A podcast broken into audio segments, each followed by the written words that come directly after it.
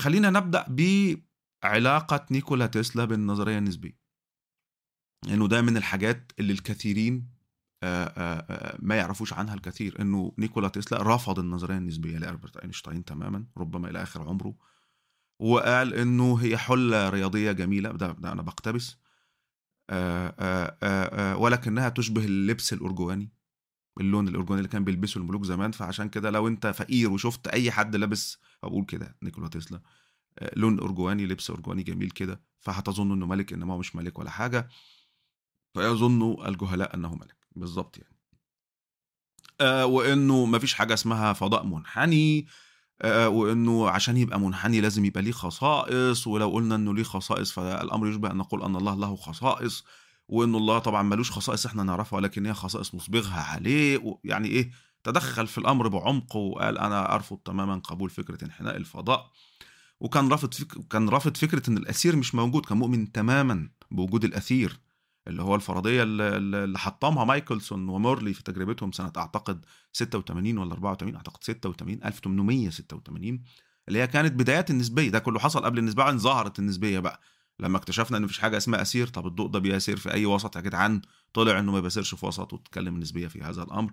لكن نيكولا تسلا كان معارض تماما للنقطة دي. وخليك معايا في النقطة دي. نيكولا تسلا ليه كان معارض للنسبية من خلال نقطة الاثير دي؟ علشان هتفهم جزء كبير مما يروج عن تسلا. عشان ما شخصية الرجل نفسها فإحنا مالناش دعوة بيه هو حر. تمام؟ خالص يعني. بالأمر لم يتعلق بالنسبية فقط. تسلا أنكر الإلكترون. قال لك مفيش حاجة أصغر من الذرة. مفيش جسيمات جوه الذره وده برضه ليه علاقة بوسط الأثيري لأنه تصور إنه لو وجدت جسيمات داخل الذره فهتتواجد في فراغ تام من غير أي أوساط. وكان رافض لفكرة برضه الكهرومغناطيسية والمجالات الكهرومغناطيسية فده مش ممكن لازم يبقى فيه أثير. وكان رافض لانشطار الذرة وحتى الرياضيات كان ليه رأي فيها رأي يعني شائع بعد عند بعض الفيزيائيين من منتقد الرياضيات قال إنه الرياضيات دي ما هي إلا شوية حاجات بتبني على حاجات لكن ملهاش أي فايدة في الواقع. يعني بتقعد تجيب واحد وتطلع منه معادلة اثنين وتطلع منه ثلاثة وتقعد تطلع معادلات ولا علاقة لها بأرض الواقع. وده رأي بجد رأي حقيقي البعض ممكن يعطي انطباع عن الرياضيات كده. ريتشارد فاينمان مثلا في احد المرات اتريق على الرياضيات تهكم على الرياضيات. في stand-up comedy كده في وسط أحد محاضراته. آآ آآ واتكلم كده وما كانش فيه يعني إشكالية من كده. ولكن برضو خلينا نتكلم إنه إحنا بنتكلم عن نيكولا تسلا الذي وصل الولايات المتحده الأمريكية 1848 وداخل على ثورة فيزياء ال quantum والنسبيه وكان هذا هو قمة الإنتاج المعرفي العلمي في هذه الفترة النسبية وال quantum.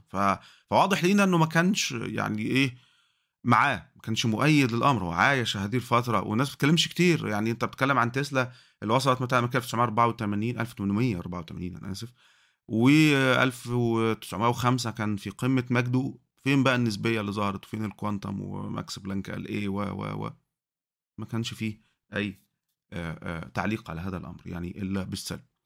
طبعا النظرية النسبية أثبت صحتها وانحناء الفضاء أثبت صحته وده أمر يعني مش مجالنا نتكلم فيه دلوقتي يعني بما لا يدع مجالا للشك. طبعا تظل النظرية النسبية وال quantum بتواجه مشكلات لكن مش اللي قال عنها نيكولا تسلا. مشكلات أعقد بكثير مما كان تسلا أو أينشتاين نفسه أو بور أو غيرهم في هذا الوقت يعتقد إنها ممكنة. يعني المشكلة الشكل اللي بتواجه النسبية وال quantum دلوقتي هم نفسهم ما يفهموهاش مثلا.